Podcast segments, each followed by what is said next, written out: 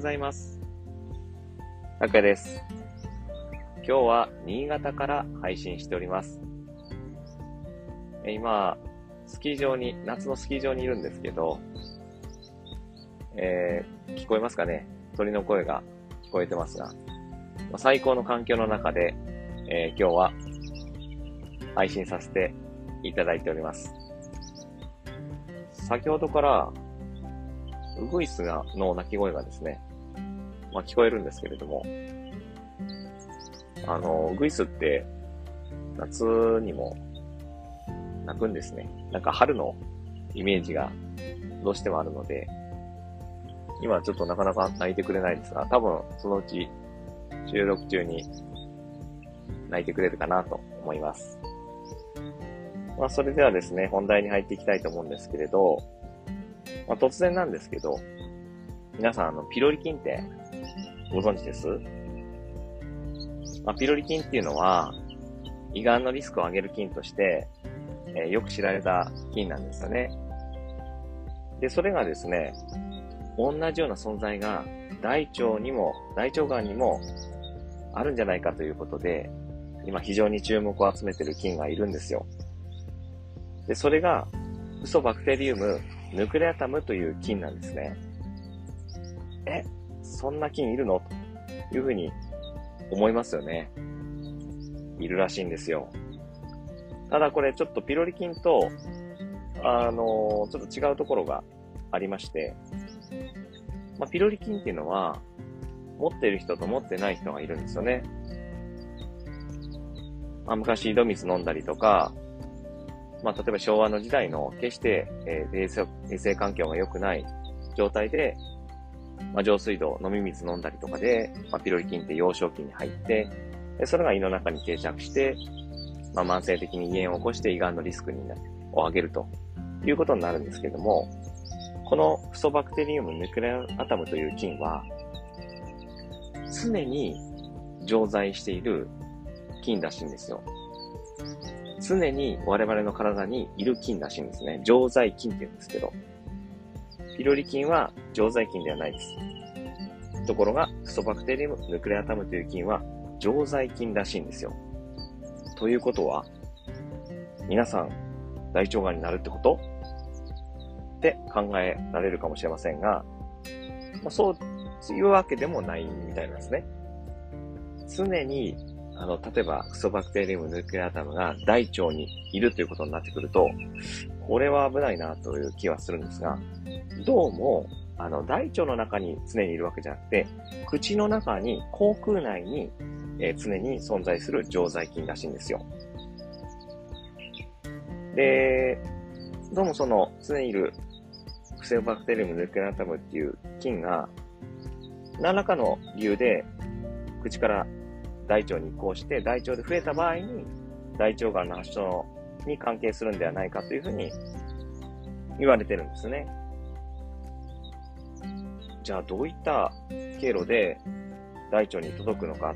という話になっていくわけなんですが、どうもですね、これ、歯周病と関係があるらしいんですよ。で、歯周病のことを少し理解してみると、大腸がんとの関係性っていうのは見えてきそうなので、えー、それについてお話していくんですが、まず、実はですね、口の中にも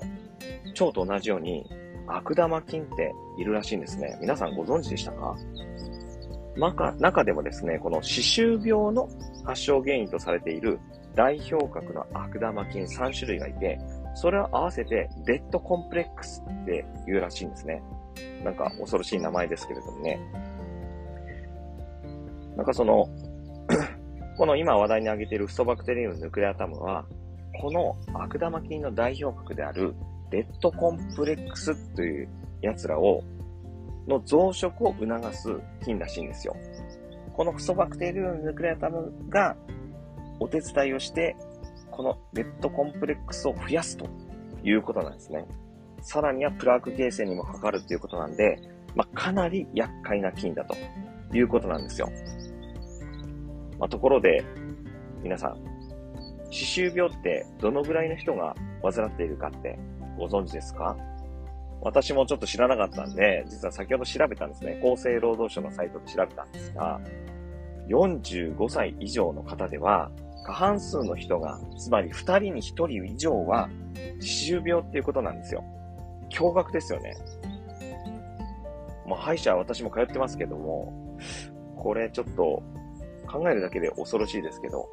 もう今まで以上にしっかり口腔ケアして、まあ、歯医者さんもね、通って、デンタルチェックしないといけないなというふうに思いますよね。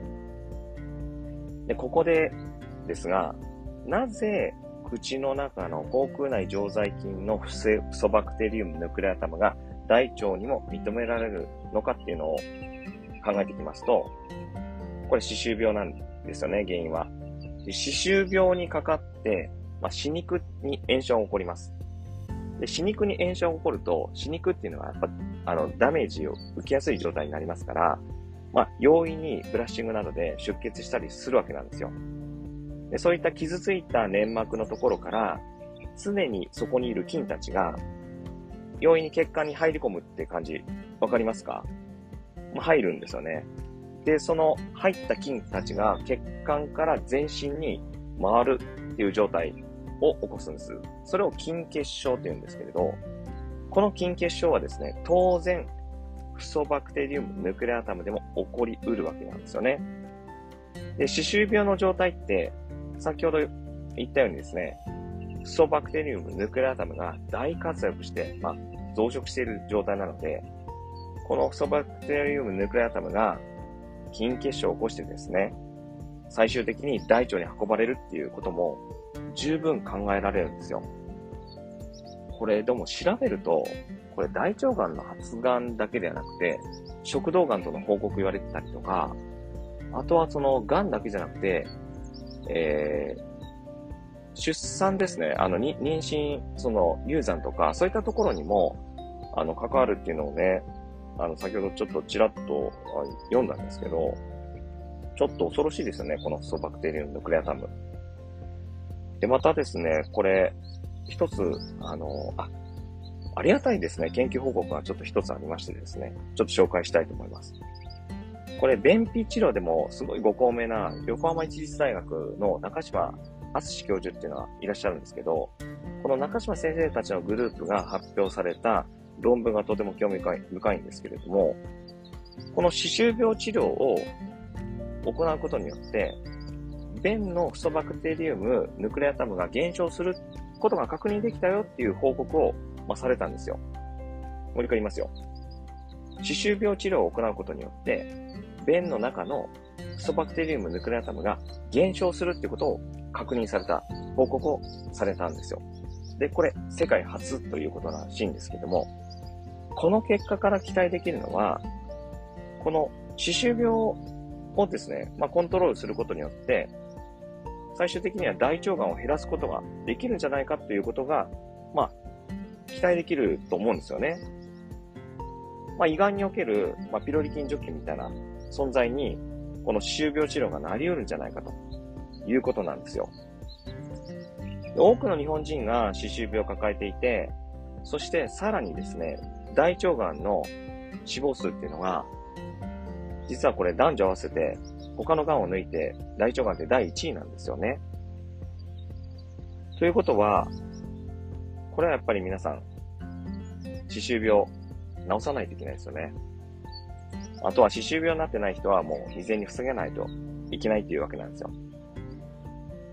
で、この配信の内容を考えながら、これ私もちょっと普段歯、歯ブラシはね、歯磨きはするんですけど、ちょっと歯間ブラシはね、ちょっとこう毎日できてないんですよね。これ歯間ブラシも徹底して、毎日しないといけないなっていうふうに、まあ痛感しました。芸能人は歯が命って昔 CM 入りましたよね。これ私考えたんですけど、これ今からはですね、腸内フローラは歯が命。いう言った方がいいんじゃないかなと思って、ちょっと流行らしたいなと思ってるんですけど、腸内フローラは歯が命。流行らしましょう、皆さん。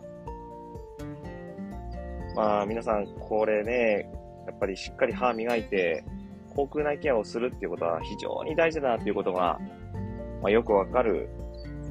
お話だと、話だと思うんですけれども、これ腸内環境を整えるのって、まあ、単純じゃないんですよね。まあ、いろんなことが関係してきますから、まあ、その一つとして、えー、口腔内ケアっていうのは非常に大事だなということが、よく分かったかと、分かられたかと思います。それば、あ、ウグイス。今泣きました。やっと泣きました。聞こえましたかねはい。まあ、そんなところで、えー、第3回目は、新潟のスキー場からお届けしました。お、お、お聞きを泣きましたね。それでは皆さんまた、えー、次回お会いしましょう。ではまた。